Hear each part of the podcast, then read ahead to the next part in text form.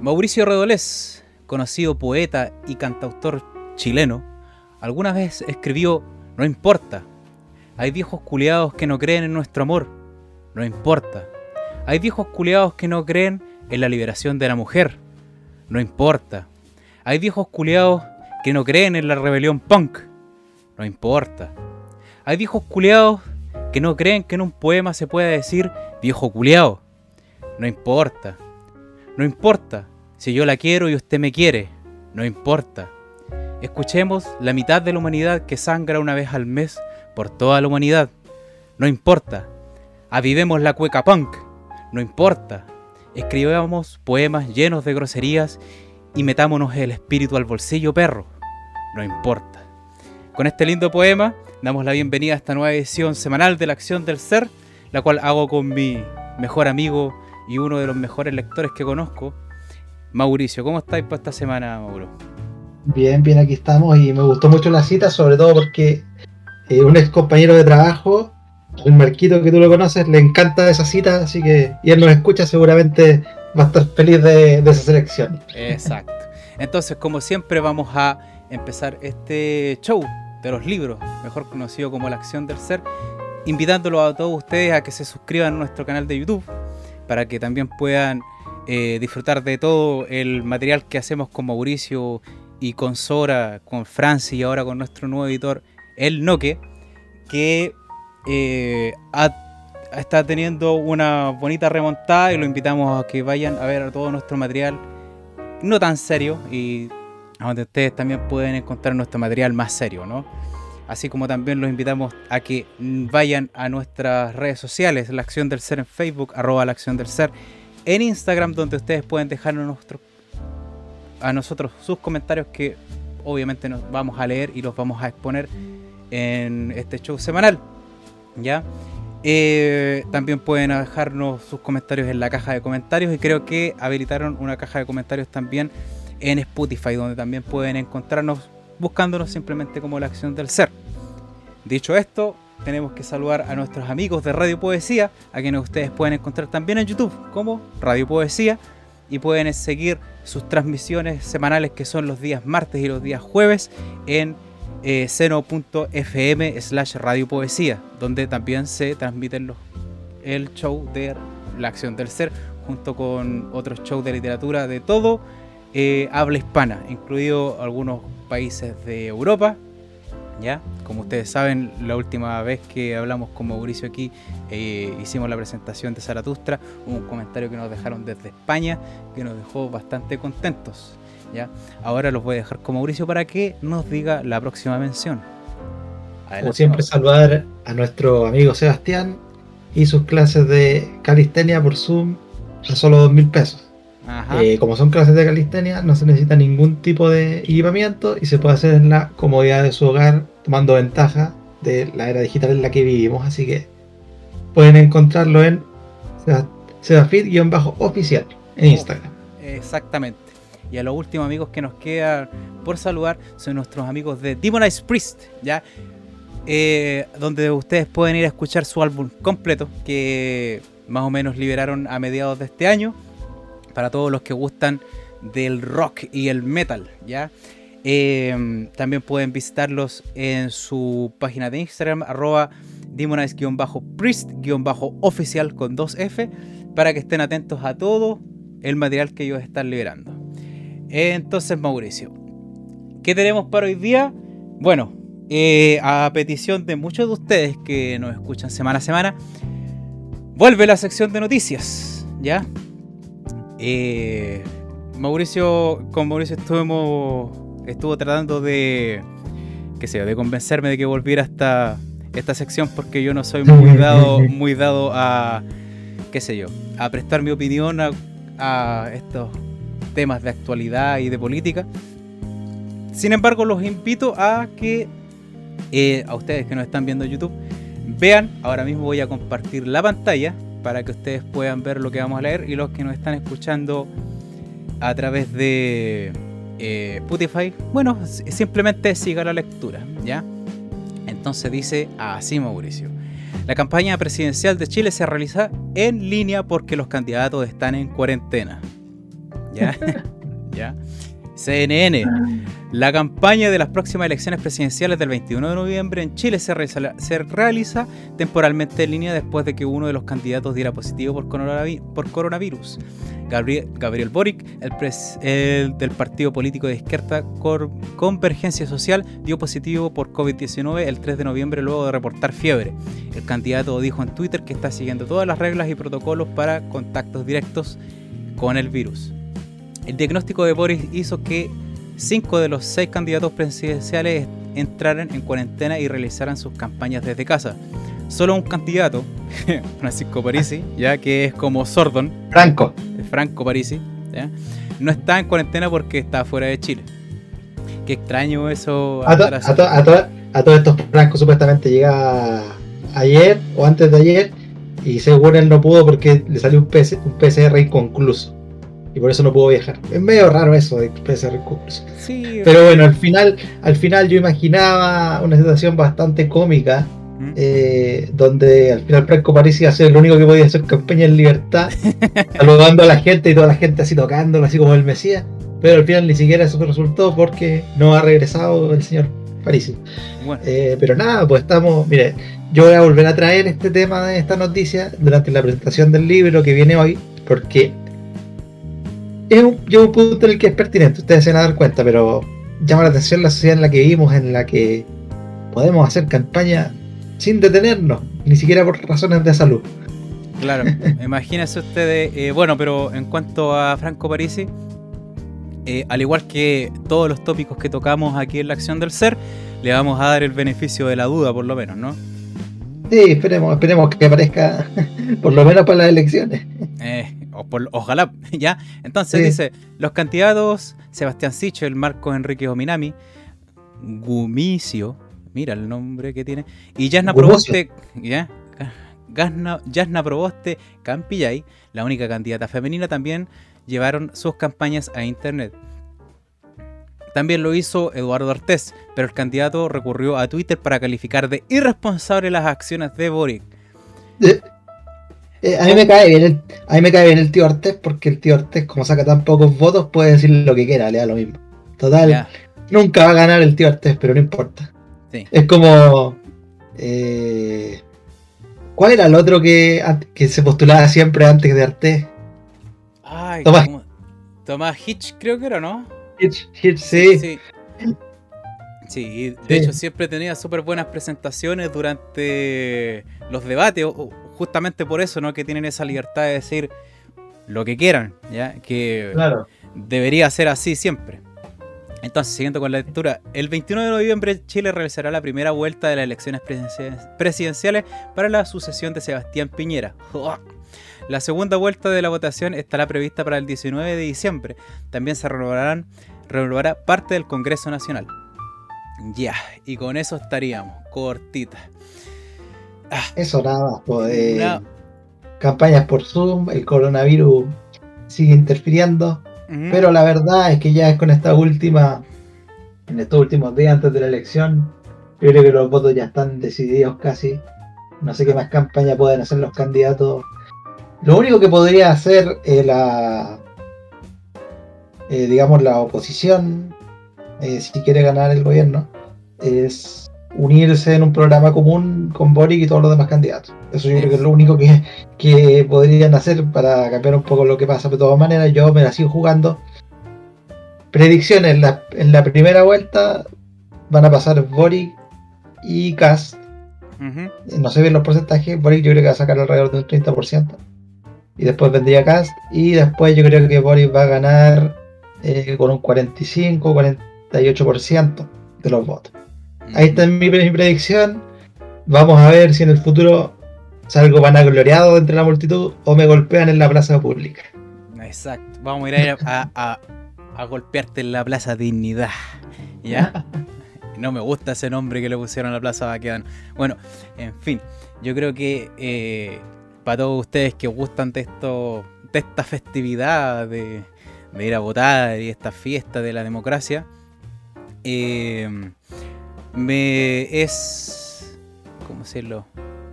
Curioso que esté todo tan incierto, ¿no? Antes teníamos un poco más de. Estábamos acostumbrados de que eh, fuera más claro, un poquito más claro quién, quién iba a salir. De hecho, las elecciones eh, pasadas no se llevaron a cabo sin mucha sorpresa, ¿no?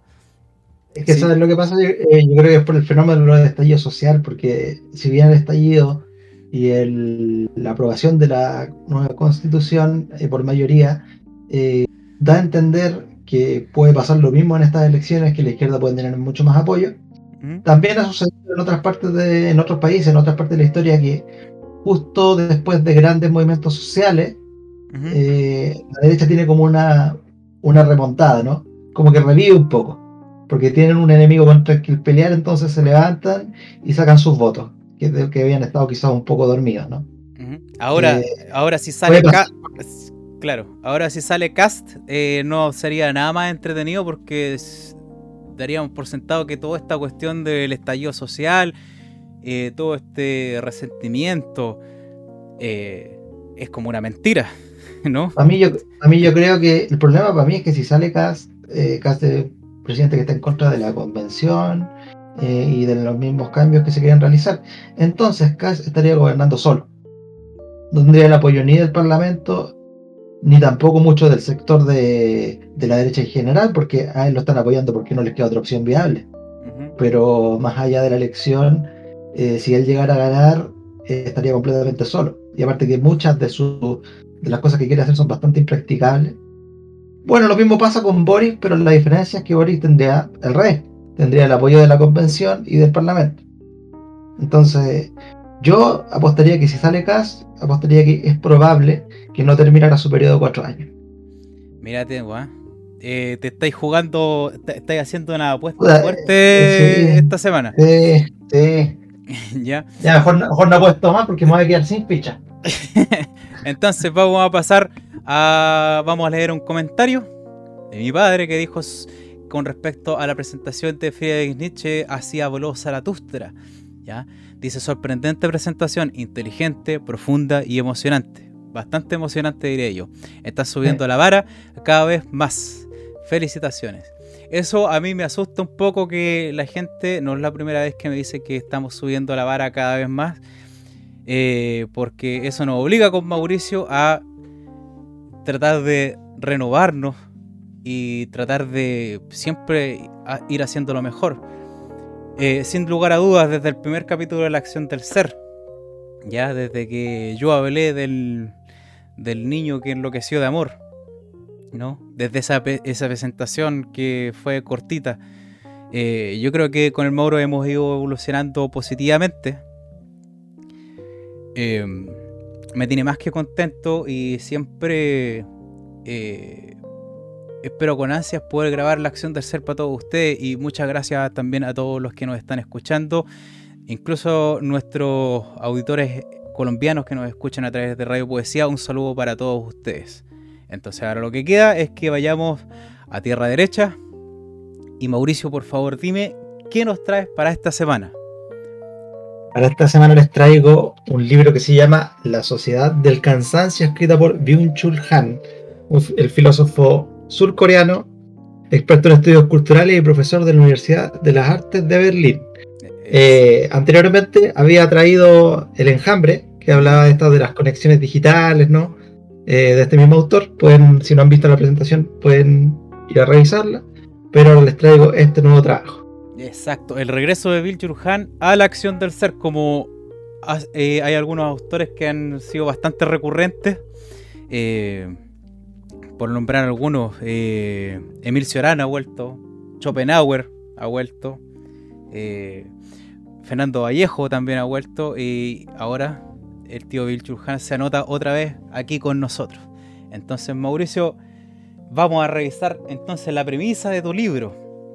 A ver, ¿qué nos trae? En la premisa de la sociedad del cansancio, el autor parte, eh, digamos, haciendo como una especie de esquema eh, de explicación, donde nos dice que todas las épocas han tenido ciertas características que las definen, ¿no? Y él define gran parte del siglo XX como una sociedad eh,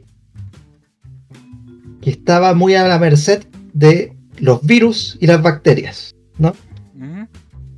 ¿En qué sentido? En que está el tema de las enfermedades, las vacunas estaban recién surgiendo, eh, los virus, los antivirales, había mucha eh, incertidumbre, por ejemplo, con la polio, ese tipo de, cosas. La ciencia no estaba aún tan avanzada, ¿no? Y él dice que esto, esta lógica de querer defendernos contra los virus y las bacterias, eh, contra lo que es ajeno a nosotros, a nuestro cuerpo, se extendió también a lo social. Y al extenderse a lo social, pasa eh, la Guerra Fría, por ejemplo, donde un muro para, eh, parte Occidente y Oriente, y ambos se ven, digamos, como, como bacterias el uno y el otro, no dejando ingresar al otro, ¿no? Como que veíamos en el siglo XX a todo lo que era distinto de nosotros, a todo lo que era, a todo lo que es la otredad, como él lo llama, una amenaza, ¿no? Otredad, esa palabra es bastante interesante. Claro, en definitiva, la, la otredad como todo aquello que es distinto a nosotros. Exacto. A nosotros. Dice, para la RAE la otra edad significa condición de ser otro. Fíjate, mira, mira qué interesante. ¿Ya? Un ejemplo de otra edad, dice, la otra edad es la capacidad de tomar conciencia de, la de la individualidad del sí propio mirándose desde la perspectiva ajena de sí mismo. La otra edad cultural también puede identificarse, por ejemplo, cuando se migra de un país con una cultura diferente y ahí se encuentran con los usos y costumbres de un compatriota. Eh, bonito concepto, Mauricio, que trae a la palestra. ¿eh? Sí, sí, claro. Y bueno, eh, y con esta explicación, Byung Chun Han nos dice que de a poco, al ir, avanzando, digamos, el tiempo, el concepto de la otredad eh, va perdiendo un poco de fuerza, sobre todo en los países desarrollados. Aquí todavía eh, estábamos un poquito pegados en, el tercer mundo, por así decirlo, con el miedo a lo otro. Pero en general, y acá también en muchas situaciones, eh, incluso hemos hecho que la otredad sea algo exótico, algo turístico, ¿no? Eh, comemos, por ejemplo, o comemos, por ejemplo, comida coreana, o brasileña, o de cualquier otra otro lugar del mundo y no lo vemos como algo necesariamente extraño y malo, sino como algo exótico, ¿no? Algo bueno. Y Byung-Chul Han nos dice que ahora vivimos en una sociedad eh, positiva. En diferencia a la sociedad negativa que negaba las cosas, ahora vivimos en una sociedad positiva. ¿Qué significa lo de la sociedad positiva? Vivimos en una sociedad donde creemos que podemos lograrlo absolutamente todo. ¿no? Que tenemos acceso a todo en todo momento. Y aquí voy a dar la primera cita del libro.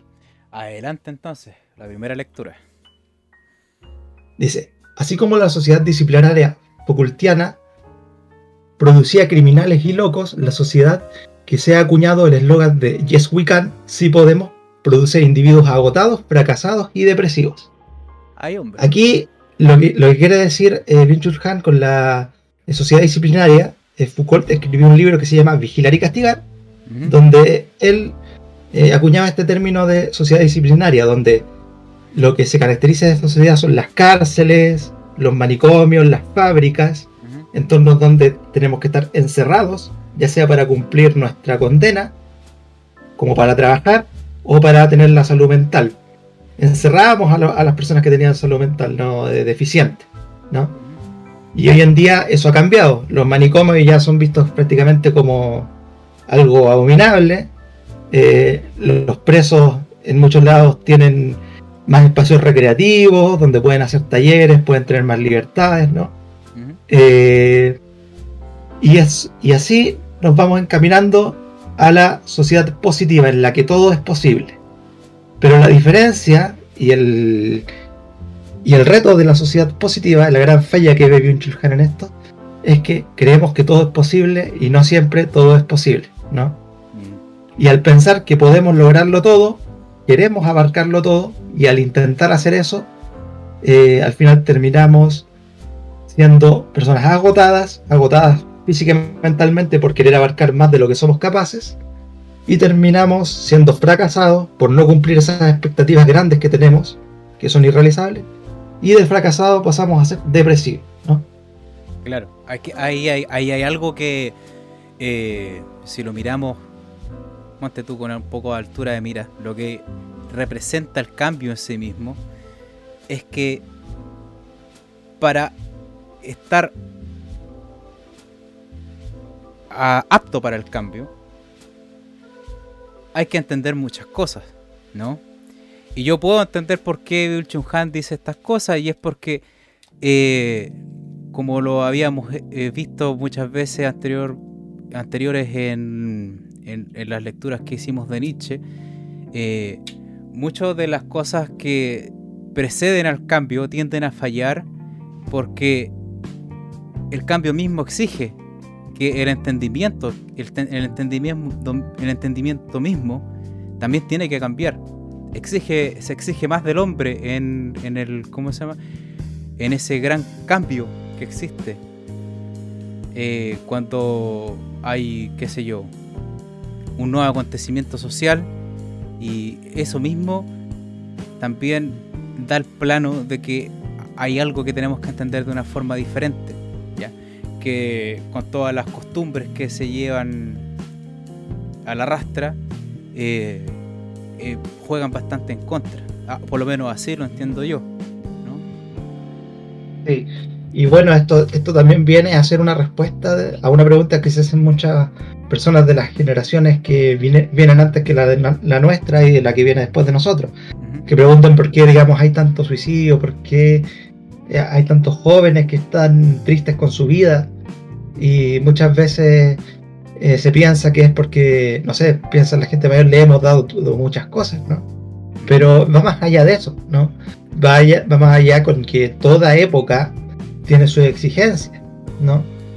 Eh, y esta época hiperconectada con el Internet, conectada con todo, eh, te deja muy poco espacio para la reflexión, para la contemplación. El mismo Byung lo dice más adelante, lo vamos a ver. Y de hecho, se puede hacer una conexión con la noticia que estábamos leyendo de los candidatos presidenciales. Anteriormente ellos habrían sido obligados a descansar de su campaña, ¿no? Porque no podían, no podrían haber ido a, dar entrevistas presencialmente en la tele ni nada, pero ahora no paran ni aunque estén enfermos. Exacto. ¿No? Esta tecnología entonces nos abre las puertas, pero también nos hace querer estar siempre presentes y la mente obviamente no puede estar siempre presente. Y ahí es cuando se vienen estos problemas. Bueno, y Venture Han sigo con la lectura eh, a referirse a la depresión, al trastorno obsesivo compulsivo y todas estas enfermedades eh, psicológicas, psiquiátricas que se ven, él nos dice, estas enfermedades no son infecciones, son infartos ocasionados no por la negatividad del otro inmunológico, sino por un exceso de positividad. O sea, no es que alguien que tiene depresión eh, se le esté negando algo. Entonces no te puedes negar a ti mismo, sino que tú tienes en tu interior eh, expectativas de lo que deberías hacer, de lo que puedes hacer, y de lo que, y como supuestamente podemos lograrlo todo, al caer esas expectativas, viene la depresión, el trastorno obsesivo compulsivo, el síndrome de agotamiento laboral también, que le dicen burnout los, ingleses. Y todo esto nace de obviamente de el querer poder hacer sin ningún tipo de límite o descanso. Claro, o sea, yo lo entiendo, es como, es mucho mundo, ¿no? Es mucho de todo, mucho, mucha información, mucha conectividad. Y a mí me llama la atención, me, me llamó la atención algo que dijiste tú con respecto al tiempo que damos nosotros al, al aspecto contemplativo, ¿no? Y esa es una de las cosas que también hemos hablado bastantes veces acá del origen contemplativo del hombre, de cómo eh, nosotros forjamos nuestro espíritu, por así decirlo, lo que es intangible, lo que muchas veces no resulta práctico, pero de alguna forma es fundamental para el hombre, ¿ya? De ahí nace toda emocionalidad,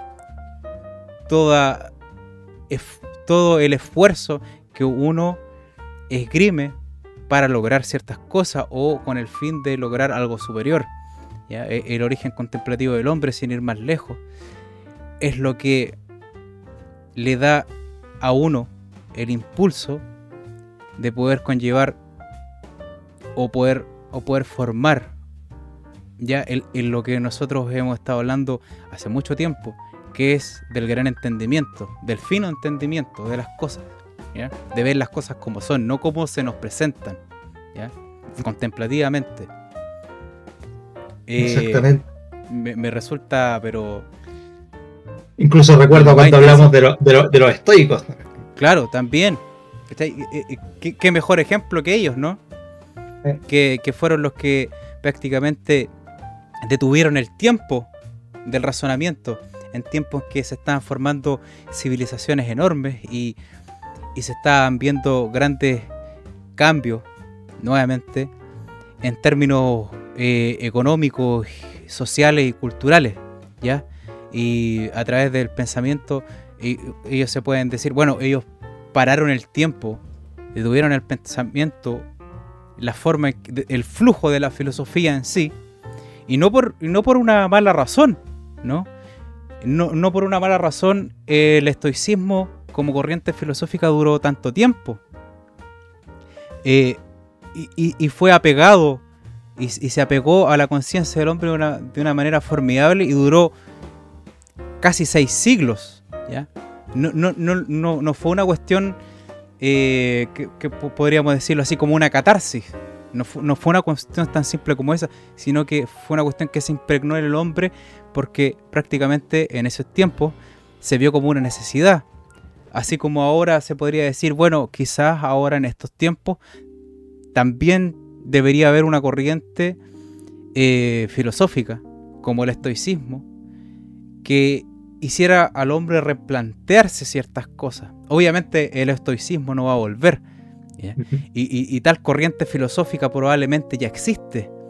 Lo que hace falta es ese, ese, esa instancia de, contemplación de la que estás hablando. Y no, me parece de lo más acertado que se puede decir un, comentario que es bastante crítico y duro y, yo, yo, lo puedo leer por, o sea, lo puedo escuchar por, lo, por la lectura que estás viendo, de que en Bill Han también existe cierto ánimo de, de que e, esto no es como de un origen explicativo, ¿no? Es como, es dice llanamente un reto. Es una crítica bastante dura. Eh, eh, para algunas personas puede resultar un poco choqueante escuchar estas palabras así dichas sin asco, ¿no? Como, como habla este, este presidencial, eh, ¿cómo se llama? Comunista que no tiene miedo de decir las cosas porque obviamente no tiene nada que ganar, ¿no? Sí, y una de las cosas interesantes eh, de Bill Han es que, como es filósofo contemporáneo, eh, él está describiendo el mundo eh, mientras lo ve, ¿no? mientras todo está pasando. Siempre es interesante encontrarse con, con mentes que, digamos, ponen en cuestionamiento el espíritu de la época, porque la tecnología como, como herramienta de liberación es una de las narrativas más principales de esta época, ¿no? Exacto. Eh, el hecho de que ya yo puedo estudiar donde yo quiera, me puedo conectar a las clases donde yo quiera, ¿no? Pero eso también causa ejemplos más prácticos en que tú podías estar de vacaciones y te llaman del trabajo y tenés que solucionar un problema estando en la, en la pasividad de tu casa de vacaciones, ¿no? Y no te puedes desconectar de este mundo. Exacto. Exacto, y, esa, esa, es la parte de la crítica que resulta más dura también, de que eh, esta crítica está hecha desde un punto de vista contemplativo, o sea, a nosotros nos están mostrando el mundo tal cual es, ¿ya? Y, resulta choqueante porque eh, puede ser que nosotros percibamos este tipo de pensamientos desde como si fuera desde otra esfera ¿no? Como, como si fuera desde otro partido político, como si representara una ideología. Pero ahí está la dificultad que se encuentra en la filosofía, por ejemplo, de que hay muchos eh, lectores muy jóvenes, también lo he visto más comúnmente, que hacen referencia a Nietzsche, por ejemplo, como si fuera un filósofo eh, decadente, ¿no? Lo, como que hacia uno le provocara tristeza. Muy lejano, muy lejano a lo que es en realidad. Lo que pasa es que Nietzsche también tiene mucho, entre todas las cosas que tiene que eh, era un tipo fenomenal, tiene esta, esta tendencia a hacer este análisis contemplativo de la, de la filosofía.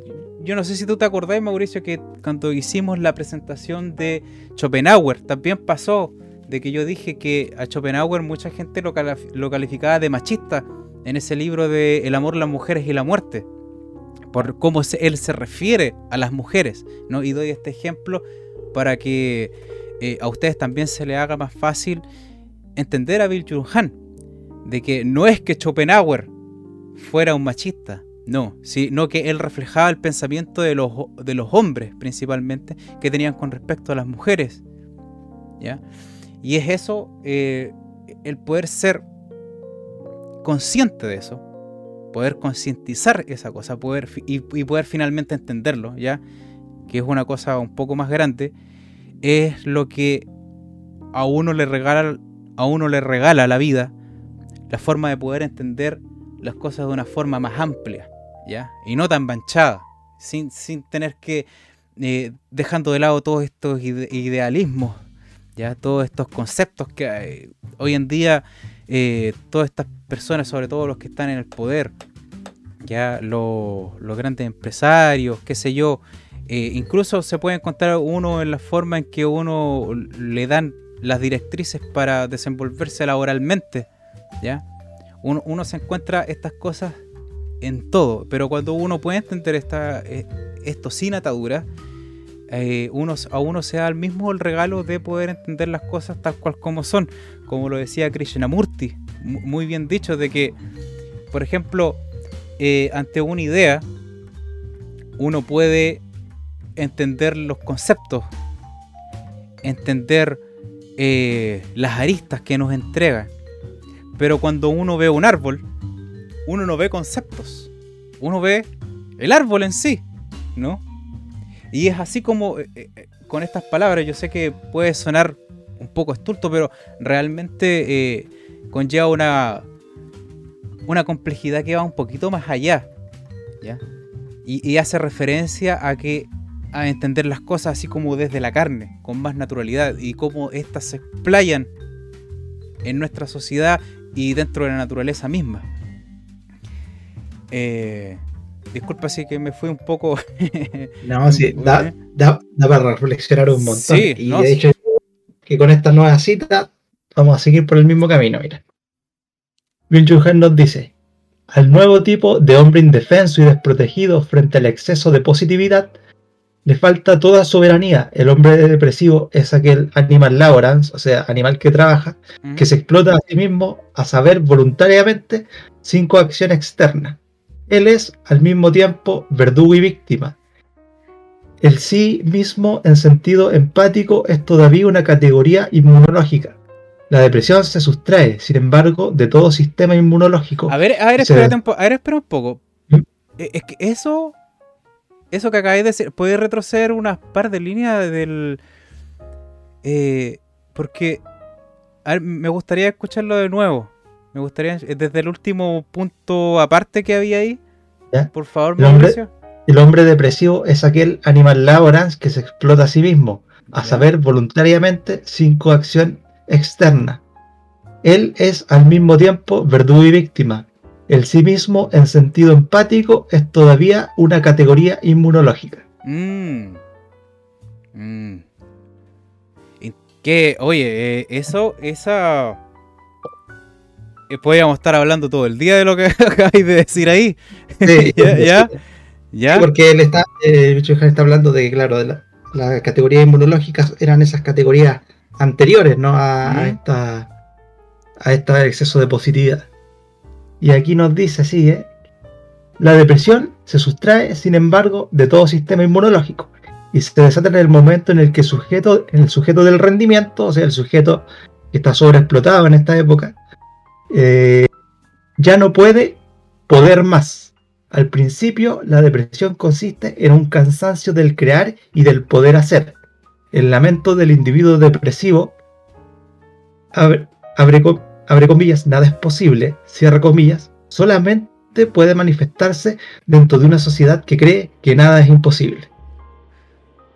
Claro, claro que es cierto. O sea, nada más cierto es que eh, es una cuestión tan natural como de que de repente yo digo voy a escribir esta noche, voy a escribir en, la noche, pero llego tan cansado de la pega que no puedo hacerlo. ¿ya? No tengo la oportunidad de crear, no tengo la, la, oportunidad de expandir el ser. ¿ya? Y tengo que vivir con el vacío día a día. O sea, no, estoy diciendo que yo igual lo hago, ¿no? Yo igual lucho contra ese cansancio. Quizás eso es lo que marca un poco la diferencia. Pero hay personas que necesitan más espacio, ¿no? Eh, eh, eh, no, estoy diciendo que... O sea, hay personas que simplemente no pueden luchar contra ese cansancio.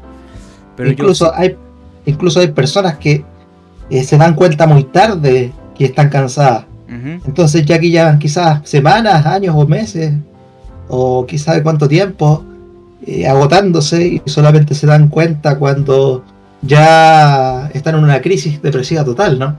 Claro, Por eso es importante el autoconocimiento y el autoconocimiento viene justamente de la contemplación que estábamos diciendo. Exacto. Entonces esa misma falta de contemplación es la que te pone a merced de, de perder el control por querer hacerlo todo. Exacto. Fíjate que hay, un ejercicio que yo estoy haciendo últimamente. De que como ahora con mi nuevo trabajo tengo que levantarme muy temprano. Y por las noches prácticamente muy poquito lo que puedo leer. Eh, estoy leyendo en las mañanas. ¿Ya? Ahí me doy el tiempo. Aún así, eso, eso no, no, no, no es un consejo que es práctico para todos. Nuevamente, que yo entiendo que deben haber personas que tienen trabajos que son más extenuantes. Y fíjate que eh, lo encuentro muy cercano. Me parece que el estudio que hizo Bill Jung Han en esta oportunidad es, es pero uno podría querer o esperar que algún político, por ejemplo, y, hablara de esta manera, ¿no? Muy pocas personas, muy pocas personas lo entenderían, quizás, pero sería algo digno de ver, algo de, algo que uno podría esperar de un sujeto así. Sí, y bueno, y el problema que tenemos acá en Latinoamérica eh, es que todavía estamos en una transición entre la época de del rendimiento, esta nueva época que habla Minchun Hack, pero también estamos en cierta forma atrapados un poco en la época disciplinaria, ¿no? Queremos dar ese salto, pero cuidado con cuando demos ese salto porque eh, ahí también hay retos, ¿no? Como nos dice el autor, ¿no? Ningún cambio de época, eh, yo creo que esto es bien importante entender, ningún cambio de época viene sin su contrapunto, ¿no? Sin sus desafíos a los cuales enfrentar. Y el problema con los cambios de época es que nos maravillamos tanto por el nuevo paisaje que tenemos que nos cuesta ver que realmente todo paisaje tiene sus retos, ¿no? Mientras más pronto podamos identificar esos retos, vamos a poder hacer cosas para subsanar. Exacto. Mira, hay, hay una cuestión muy importante y me acordé mucho de mi hermano que es músico que él hablando de música me dijo esto, eh, lo que te voy a decir ahora con respecto cuando hacía referencia a los tiempos musicales, a cuando uno tiene que tocar una nota, ¿no? Y dice, esta buena enseñanza que sirve para música y para la vida. Entre dar un paso y no darlo, hay un precipicio, hay un abismo, ¿no? Y pucha que resulta, resulta cierto, ¿ya? Eh, ante los grandes cambios obviamente también hay un gran riesgo. Y ante cada gran fracción de vida que amerita el entendimiento, también hay un gran riesgo. Y, el riesgo yace en entenderlo mal. En entenderlo, en, dejarnos llevar por nuestras pasiones y a través de las mismas entender las cosas. Eso es el gran riesgo que hay en vida. Porque lisa y llanamente nuestras pasiones a veces nos hacen llegar a viejos sin entender mucho de todo lo que se trata. Es como lo que decía... Eh, ah, ¿cómo se llama este hombre? Eh, ah, aquí tengo el libro. Espérate, se me olvidó el nombre del autor. ¿Cómo se llama? Seneca. ¿Ya? De que quién ha navegado más. El que se ha dejado batir por las olas en la tempestad. O el que tomó el remo y surcó derecho en medio de las olas. ¿Ya? Está clarito. Entonces, Mira, no sé si. No sé si. Porque tenemos que hacer el corte del capítulo. Yo llevo más o menos la mitad de la cita. Entonces, no sé si hago una lectura más o. Vamos a hacer el corte acá, pues, Mauricio. ¿Ah? ¿Qué te parece? ¿Ya? Entonces, con, con esta reflexión, mira, fíjate que yo estoy bastante entusiasmado ya por seguir escuchando, porque está bastante interesante lo que nos está trayendo Mauricio esta semana. Eh, vamos a terminar aquí esta primera parte. Los invito a todos los, a quienes nos están escuchando a través de Radio Poesía a sintonizarnos la próxima semana. A todos ustedes que nos están escuchando a través de YouTube o Spotify, espérenos 15 segundos más que ya volvemos. ¿ya? Ya, nos vemos. Eh, ¿Tenés que ir a buscar algo? No, no sé si tú querías ir al baño. Eh, me voy a ir a hacer otro cafecito. Ya, vale. Ya, espera unos segundos. Eh, te espero.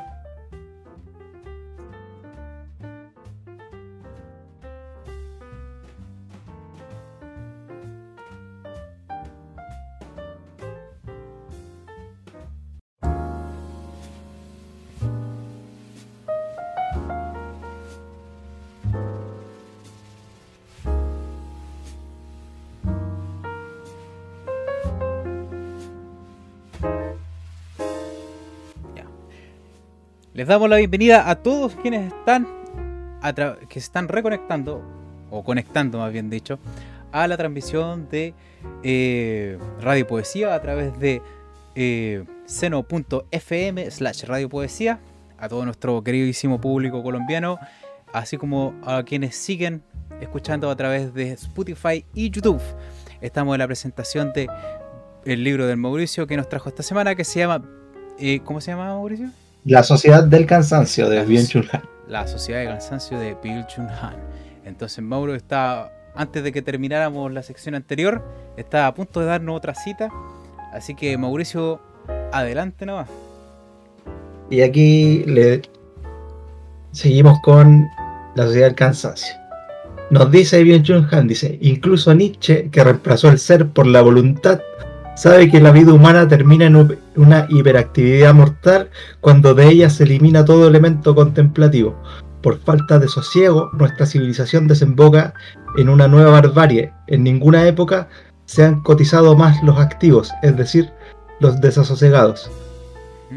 Cuéntese, por tanto, entre las correcciones necesarias que deben hacerse al carácter de la humanidad el fortalecimiento en amplia medida del elemento contemplativo. O sea, qué importante es darse el tiempo de, contemplar las cosas, de, darse el tiempo y el recreo, el gran recreo, de distarse a uno a mirar hacia adentro, ¿no? a, enriquecerse uno mismo, a, a darse el pequeño espacio en el que surgen las grandes ideas. Y, donde se explaya también gran parte del ser. Eh, qué bueno ver reflejado a Nietzsche en, en tantas partes, ¿no? ¿no? es la primera vez que nos pasa. Dijo Nietzsche, dijo Nietzsche, eh, una vez dijo, alguna vez eh, ensayó sobre esto, de aquello. tan grande fue que hace referencia a cosas sin ni siquiera haberlas enfrentado directamente. Eh, nuevamente, sorprendido por la fortaleza de, ese gran autor, ¿no? Sí, totalmente. Y justo antes del corte estábamos justamente conversando de lo importante que es el elemento contemplativo, ¿no? El detenerse a, mirar el paisaje. Hay un dicho que siempre tienen los, griegos que es, que detenerse sobre las rosas, ¿no? Eh, y justamente es por eso, ¿no? Porque la energía creativa, el querer realizar algo, eh, nace de ahí. Eh, actualmente nosotros, y sobre todo también incluso la gente mayor, que no está muy familiarizada con la tecnología a veces, piensa que en esta época se hacen muchas cosas, ¿no? Porque, eh, claro, estamos siempre conectados, estamos con algún aparato y a veces incluso nos dicen, pero no estás haciendo nada con ese celular ahí eh, mirando internet, por ejemplo. Claro, no estamos haciendo nada, a lo mejor no es una acción compleja, pero tampoco estamos reflexionando pasivamente. O sea, es hacer nada en mirar el teléfono, por ejemplo, está lleno de estímulos visuales, de colores, de sonidos, de mensajes, que esta persona me mandó un mensaje, que esta otra persona eh, no le respondió el mensaje y se va a enojar, entonces, claro, tú puedes ver a alguien tirado ahí diciendo, oye, qué contemplativo está, pero está con el celular en la mano y en verdad está haciendo muchas cosas a la vez. Eh, a merced de las pasiones, como dijimos, ¿no? Ahí donde uno se da cuenta, qué, qué peligroso, Mauricio, es de repente eh, darse cuenta de cómo estos conceptos por sí mismos el gran resultado de lo que.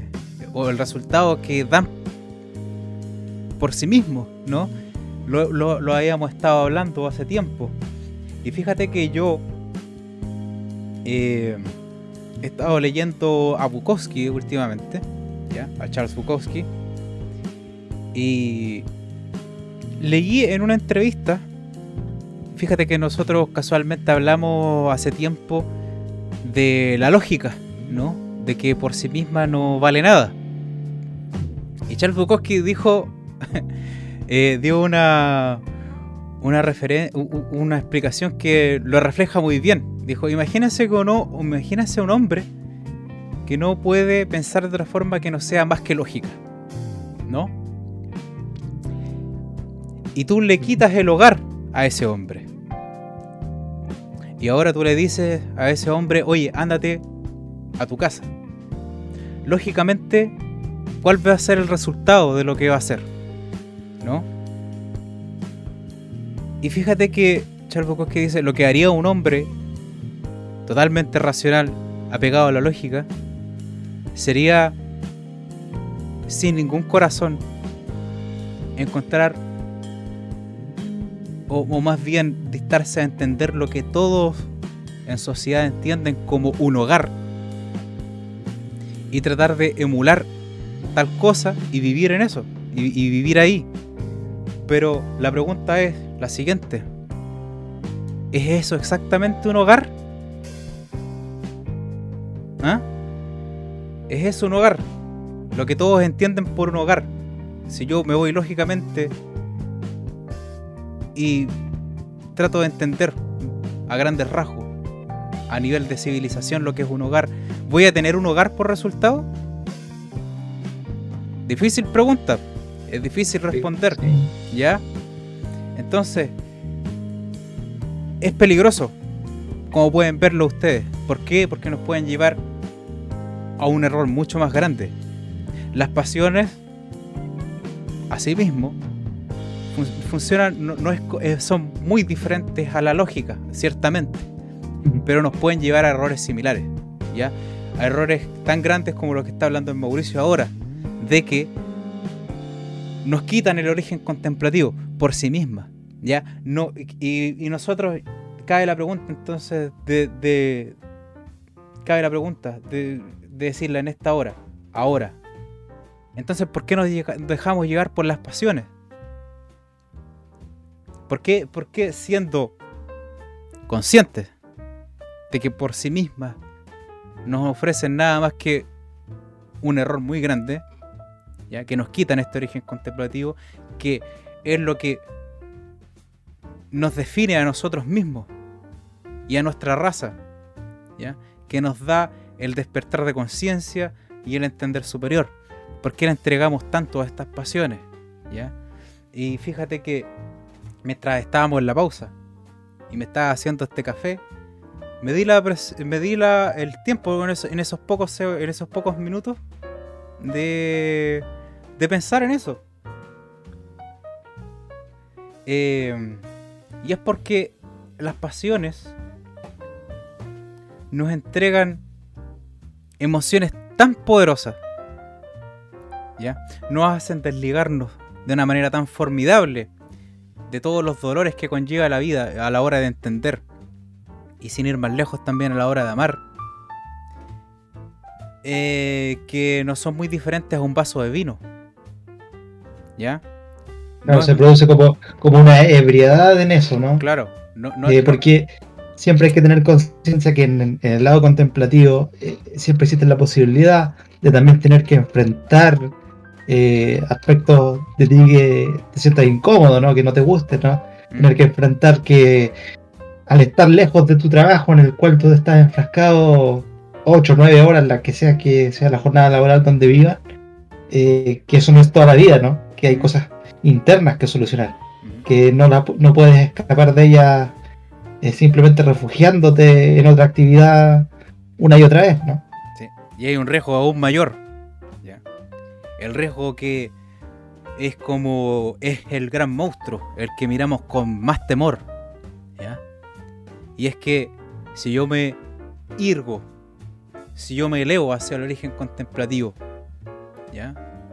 y siento un hombre que es muy apegado a todas estas pasiones, está el gran temor de tener que cambiar de opinión. Eso, para gran parte de nosotros, y digo nosotros porque también me incluyo, eso es algo que se contrapone al yo de una manera formidable es uno de los mayores temores de la humanidad, diría yo. Sí, tener que cambiar de opinión, ¿ya? Tener que mirarse a sí mismo y decir, no, estoy equivocado, no es así. No es así ni por coincidencia ni por accidente. Y jamás lo va a hacer. Jamás el mundo no es como yo pensaba. El mundo no funciona según como yo pienso. El mundo no son ideas, el mundo no son emociones, no es amor. El mundo no es como yo quería. es como un poema lo que te estoy recibiendo, pero estoy parafraseando nomás, ¿ya? Y eso en sí mismo, déjame decirte, que involucra una gran belleza también, ¿ya? Enfrentarse a uno mismo y darse cuenta que uno está equivocado de una manera formidable eh, involucra, un, eh, involucra probablemente las cosas más lindas que existen en la vida, eh, hallarse uno mismo en el error. ¿Ya? Fíjense. ¿ya? Hablamos de esto en la presentación anterior, cuando estábamos haciendo cuando hice la presentación de Zaratustra. ¿Ya? Gran personaje que nos habla de, de estos sentires, pero a destajo, y cómo, y cómo sentirlo, pero en lo más profundo del corazón.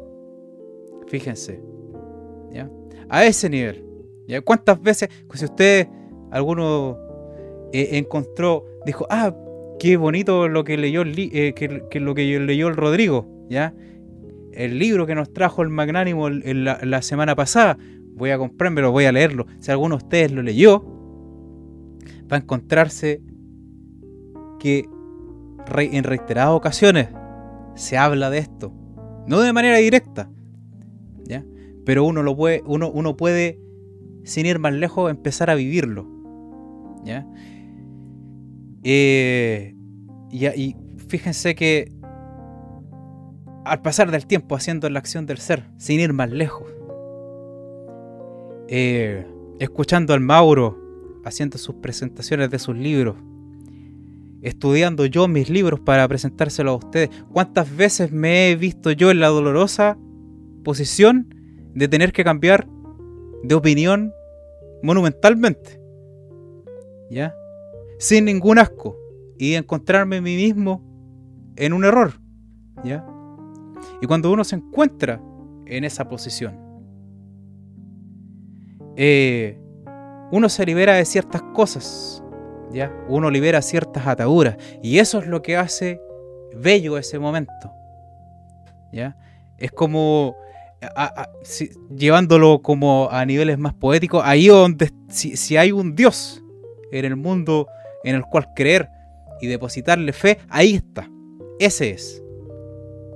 ¿Ya? Y, algo que yo me he dado cuenta en el proceso de, admitir un error no, o de cambiar incluso parcialmente una visión de algo, porque no es necesario cambiar en 180 grados algo que tú creías, ¿no? No, para incluso, incluso parcialmente hace una gran diferencia, ¿no? y, pienso yo que lo que más me asusta, eh, viéndolo más reflexivamente, es en realidad no es tan difícil después de las primeras veces que tú haces eso, no es tan difícil eh, abrirse a ese cambio. Entonces tú te preguntas a la gente alrededor, si tienen tanto miedo, entonces significa que gran parte de ellos no han cambiado de opinión en nada eh, durante casi toda su vida. Exacto, exacto. Cuanto más sesgada es una persona, menos cosas ha entendido. ¿no? Y eso, tristemente, tristemente lo podemos encontrar recurrentemente en todos nuestros viejos. ¿Ya? Incluso dentro de las personas que eh, nosotros más queremos. Lo podemos encontrar recurrentemente en los adolescentes. ¿Ya? Que dicho sea de paso, el, no cambiar de opinión eh, ciertamente es una etapa, ¿no? Eh, eh, es, una etapa, es una cosa de autodescubrimiento, ¿ya? Los jóvenes son tan sesgados porque la mente está creciendo y no se dan cuenta de lo que, los, lo que les está sucediendo a ellos interiormente ha existido durante décadas, prácticamente surgió con el hombre, ¿no? Pero eh, hay personas que la adolescencia al parecer les dura, les dura perpetuamente. ¿Ya? Y hasta el fin de sus días, lo que es más triste. Y fíjense que es importante. esta es una de las razones por las cuales yo no temo envejecer. ¿Ya? Y es porque cuando uno envejece, cuando tu mente envejece, significa que uno se ha ha superado e, e, esta, esta gran barrera. Esta gran barrera de encontrarse a uno mismo dentro de un error repetidas veces. ¿Ya? Pareciera que eh, muchos viejos mueren siendo infantes. No, y está bien envejecer, chiquillos. No, no le tengan miedo a envejecer. Pero primero, antes de que empiece a doler el cuerpo, antes de que se empiecen a endurecer las articulaciones, uno tiene que envejecer mentalmente. Eso es importante. ¿Ya? Tiene que notarse el paso del tiempo, eso en el, fondo. Exacto, tiene que notarse el paso del tiempo, cosa que cuando alguien más joven que tú te escucha hablar, no solamente entienda algo empírico, algo que naturalmente una persona va a entender en vida. No, se tiene que notar que uno tiene que dedicarle tiempo a contemplar las cosas. Eh, para llegar a un tipo de reflexión como esa. Eso es lo importante. ¿Ya? Eh, nuevamente me fue la bola. No importa, aquí para yo sabía que este libro, este libro es cortito, tiene menos de 100 páginas, pero fíjate tú que suscita discusiones así, y eso que yo elegí algunas citas, nada más no las elegí todas, porque habría sido, si hubiese elegido todas las que me gustan, estaríamos aquí cuatro horas. Pero Sigamos. Aquí Bien Chun Han nos dice, tanto la depresión como el TDAH, que es el trastorno obsesivo compulsivo, eh, o el SDO, indican un exceso de positividad. Este último significa el colapso del yo, que se funde por un sobrecalentamiento que tiene su origen en la sobreabundancia de lo idéntico. El hiper de la hiperactividad no es ninguna categoría inmunológica, representa sencillamente una masificación de la positividad, ¿no?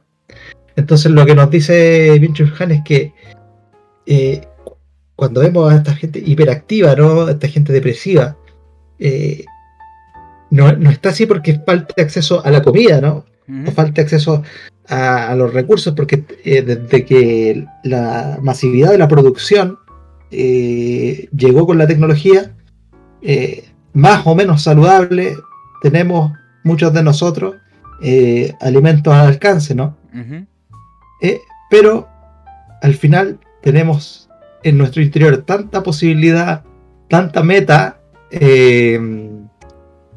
que no sabemos qué hacer, ¿no? Tenemos tanta opción que queremos abarcarlo todo y al final terminamos no haciendo bien absolutamente nada. De hecho, Byung-Chul Han hace referencia a lo que se llama el multitasking, ¿no? Mm. La, capacidad de hacer muchas tareas distintas al mismo tiempo y que eh, muchas empresas actualmente en el ámbito laboral piden, ¿no? Te piden saber manejar tal o cual programa junto con cinco más, hacer labores administrativas, sacar cuentas de esto, ¿no? Como que buscan en el trabajador esta capacidad de hacer muchas cosas, ¿no? En vez de especializarse solo en una cosa, hacer muchas cosas dentro del cargo.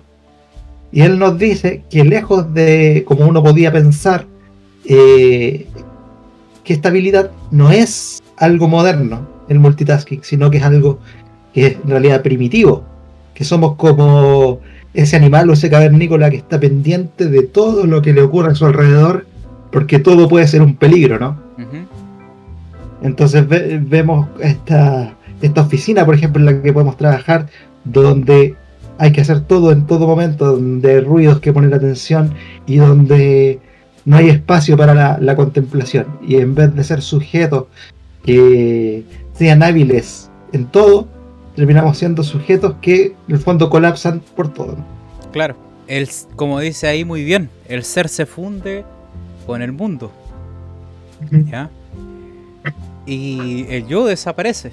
Qué cosa más terrible. ¿eh? Que es, como un castigo, es como un demonio que te, que te, arroja una maldición y te dice eh, en todas las cosas que tengas en vida no te vas a poder encontrar nunca a ti mismo. Que, y de hecho, ¿Mm? que, a ver, e, esta cuestión eh, me resulta, porque inevitablemente yo me lo planteo, ¿no? Me lo imagino de esa manera. Y cuando las personas me dicen a mí, oye, tanto que lees tú, tanto que le dedicáis a hacer cuestiones que prácticamente a nadie le importan, porque eh, sin ir más lejos, eh, Zaratustra dice que el entendimiento es como el oro, ¿no? De que uno lo logra y lo obtiene, pero el oro en sí mismo no tiene ningún valor. Asimismo, el gran entendimiento. El, buen entendimiento de las cosas. ¿Qué es lo que sucede? De que es bueno tener, es bueno tener ese oro, ¿no?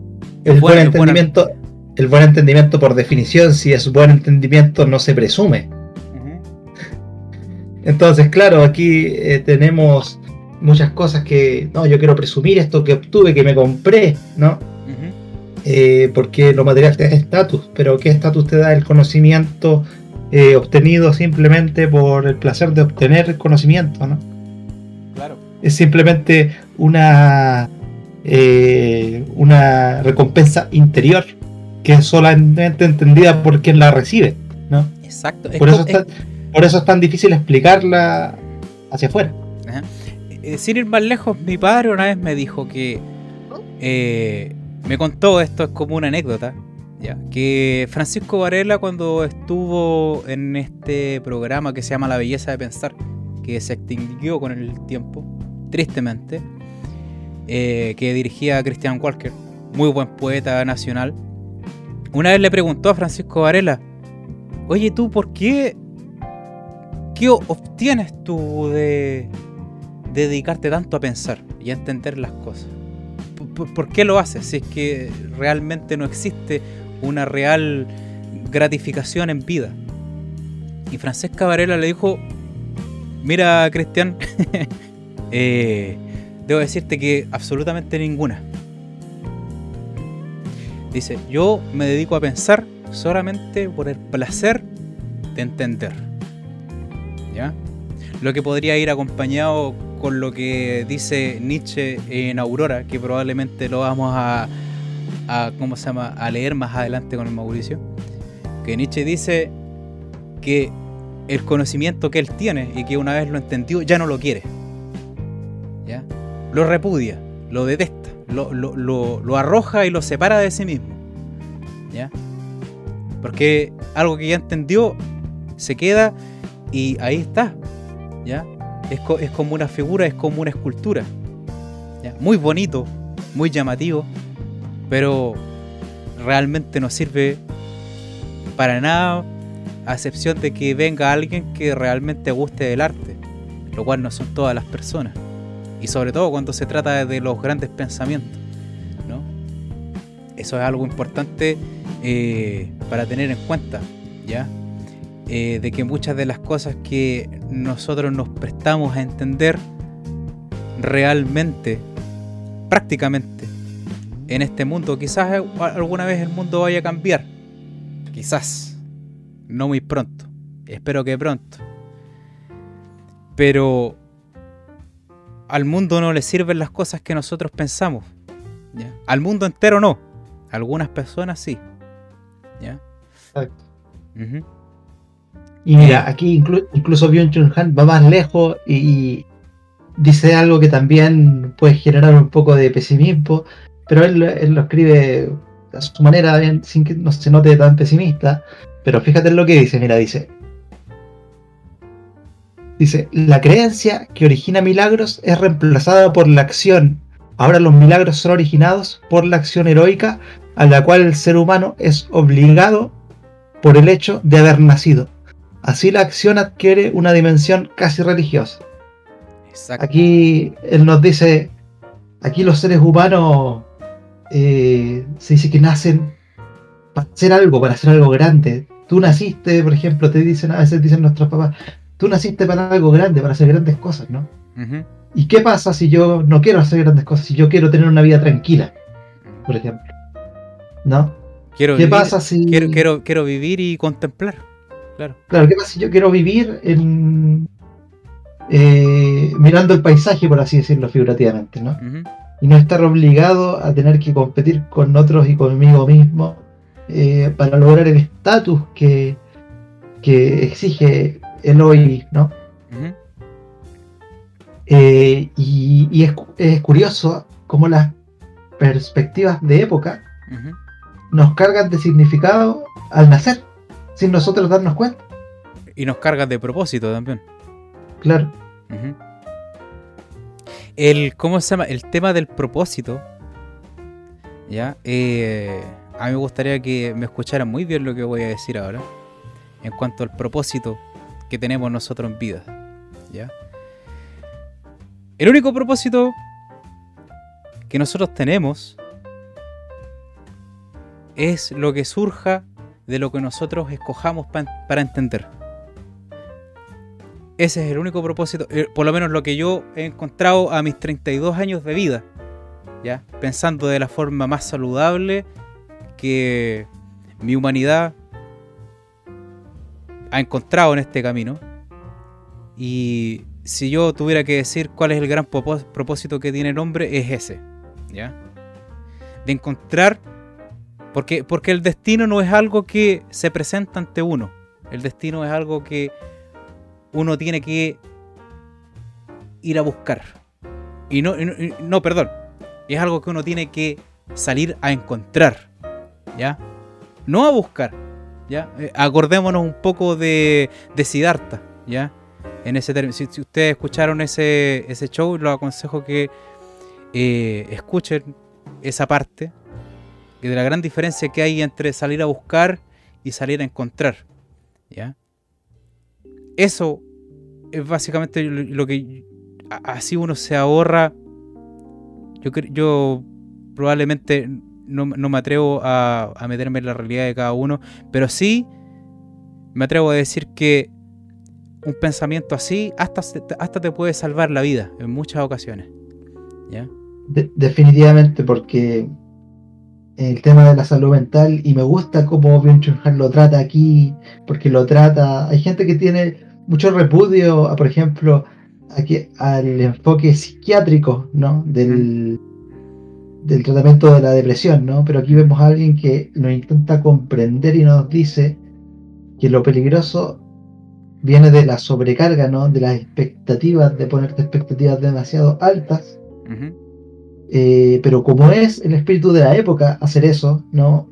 Querer hacerlo todo, eh, no nos damos cuenta que nos estamos eh, poniendo nosotros mismos para el fracaso. Y esa sensación de fracaso es la que lleva a todos esos problemas mentales, ¿no? Me quedan unas tres lecturas. Yo creo que va a salir un poquito largo el, capítulo, no sé cuánto llevamos. Sí, va, adelante, Mauricio. Adelante, por favor. Hagámoslo rapidito entonces. Hagámoslo rapidito entonces. La violencia de la positividad no es privativa, sino saturativa. No es exclusiva, sino exhaustiva. Por ello es inaccesible a una percepción inmediata. ¿No? el tener acceso a mucho, el querer ser mucho, obviamente no es algo privativo, sino es algo que te satura, ¿no? Que te llena de mucho. Eh, no es exclusiva, ¿no? No es algo que se. no es como, digamos, la contemplación, que te enfoca en un solo elemento, sino exhaustiva. Te obliga a buscar en todos lados, por ¿no? Siempre, diferentes, diferentes tipos de estímulos y por ello es inaccesible a una percepción inmediata. No puedes percibirlo inmediatamente porque justamente estás muy ocupado sobrecargando tu mente haciendo la tarea ya que recién mencioné antes.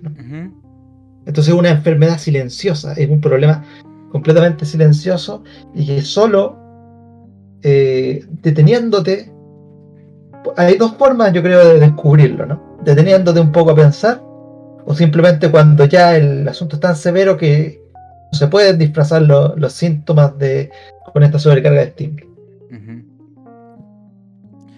Qué importante es eh, darse cuenta o tener la capacidad, más bien dicho, porque por lo que me estáis leyendo tú, obviamente no todos la tienen, pero darse cuenta de cuando algo te está enfermando, ¿no? Y fortuitamente, esto es algo, e, e, el despertar de conciencia, es algo que te entrega la literatura de una, de una manera muy grata. ¿Ya? Por eso leemos tanto. Por eso leemos tanto. Justamente. Y aquí una de las mejores remarcaciones respecto a lo que eh, seguido a lo que Estábamos hablando de la contemplación que hace eh, Han, dice, los logros culturales de la humanidad a los que pertenece la filosofía se deben a una atención profunda y contemplativa. La cultura requiere un entorno en el que sea posible una atención profunda. No nace cultura si no tenemos esa atención. Exacto. Exacto. Algo que se pone de cara a una costumbre un pensamiento que se contrapone a ciertos ideales. ¿ya? Eso, e, e, eso, en resumidas cuentas, es como la historia de todos los grandes pensamientos filosóficos, ¿no? Que siempre causan sobresalto por lo mismo. Y e, es como cuando estábamos hablando de esta, eh, este retrato que hacía Nietzsche con respecto a Schopenhauer, de por qué él fue tan importante en la historia de la filosofía. Y es porque él trajo de vuelta todos estos pensamientos que nosotros pensábamos que habíamos superado y los trae nuevamente a la palestra y nos muestra que no habían desaparecido, simplemente habían cambiado de forma. Que no los habíamos superado, sino que nos habíamos amoldado a los mismos, pero seguían ahí. ¿Ya? E, e, esa, esa, esa es como, en resumidas cuentas, la historia de por qué eh, Schopenhauer es tan importante en la historia de la filosofía. Y aún pasados los años, ¿ya? Aún cuando eh, muchos de los problemas que él volvió a sacar, uno puede volver a hacer el mismo ejercicio y, se da y uno puede darse cuenta, tristemente, de que ciertamente nosotros estamos luchando contra un monstruo que ha estado cambiando con respecto a nuestras costumbres, a nuestros ideales y a nuestras tendencias. Nada más que eso. Claro, por eso el conocimiento es un esfuerzo que nunca termina, ¿no? Y por eso mucha gente quizás no le ve objetivo, ¿no? Porque siempre que tú entiendes algo, hay un nuevo entendimiento, hay una nueva percepción de algo, siempre con eso también nace de una u otra forma, aunque no queremos verlo, un nuevo desafío. Exacto. ¿No? Y como seres humanos a veces queremos vivir en un mundo narrativo donde algo tenga un principio y un final definido, ¿no? Eh, pero obviamente eso no es posible. No, no, y nosotros hemos dicho en reiteradas ocasiones que los pensamientos que eh, concluyen no son buenos pensamientos. Lisa y llanamente, no lo son. Ahora quiero terminar con el último fragmento eh, de esta presentación.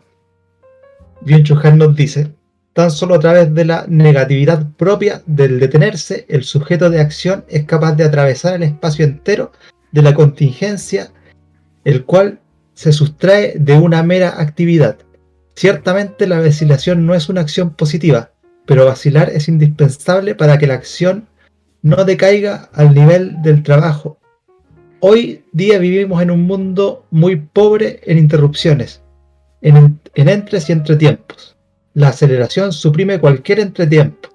En el aforismo, el principal defecto de los hombres activos, escribe Nietzsche, y aquí cita a Nietzsche eh, en Humano demasiado humano. Libro que nosotros leímos, estamos habíamos leído, ¿sí? Nietzsche dice, a los activos les falta habitualmente una actividad superior. En ese respecto son holgazanes. Los activos ruedan como rueda una piedra, conforme a la estupidez de la mecánica. Mira tú. Cierra Mira tú. Mira tú. Ahí está de nuevo. Pero es que a donde uno mire, a, donde uno mire lo encuentra. ¿Ah? Me pareció sumamente adecuado finalizar con Byung-Chun Han citando a Nietzsche ahí para ver ahí cómo se unen dos pensamientos tan tan dispares, ¿no? Por tantos por tantos años, ¿no? Claro. quise tenerlo porque es una de las bellezas de la filosofía, justamente. Ideas que pueden dialogar aún más allá del espacio físico. Sí, mira, fíjate que yo iba a hacer.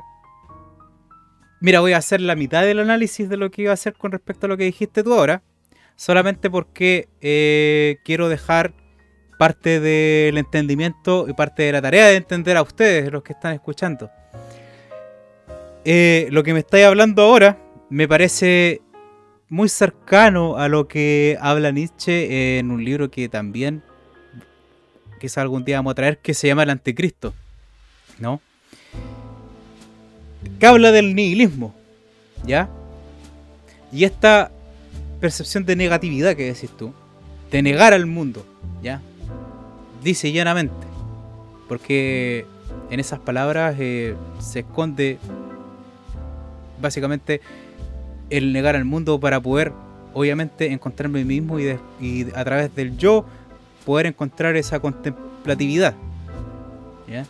Lo que en palabras de Nietzsche encuentra el nihilismo, ¿no? Que es, una, es un concepto bastante difícil pero que funciona de una manera, de una manera bastante similar a lo que acabas de explicar, ¿ya? De eh, expulsar a todo el mundo que hay dentro de mí, a todo ese mundo que me invade. ¿Ya? Y aquí, en este mismo, en, este, en, esta, en esta misma superficie, eh, em, reinventemos la rueda y veamos qué, qué, sale de aquí. Pero hagámoslo de otra manera. ¿ya? Hagámoslo con el corazón en la mano, ¿ya?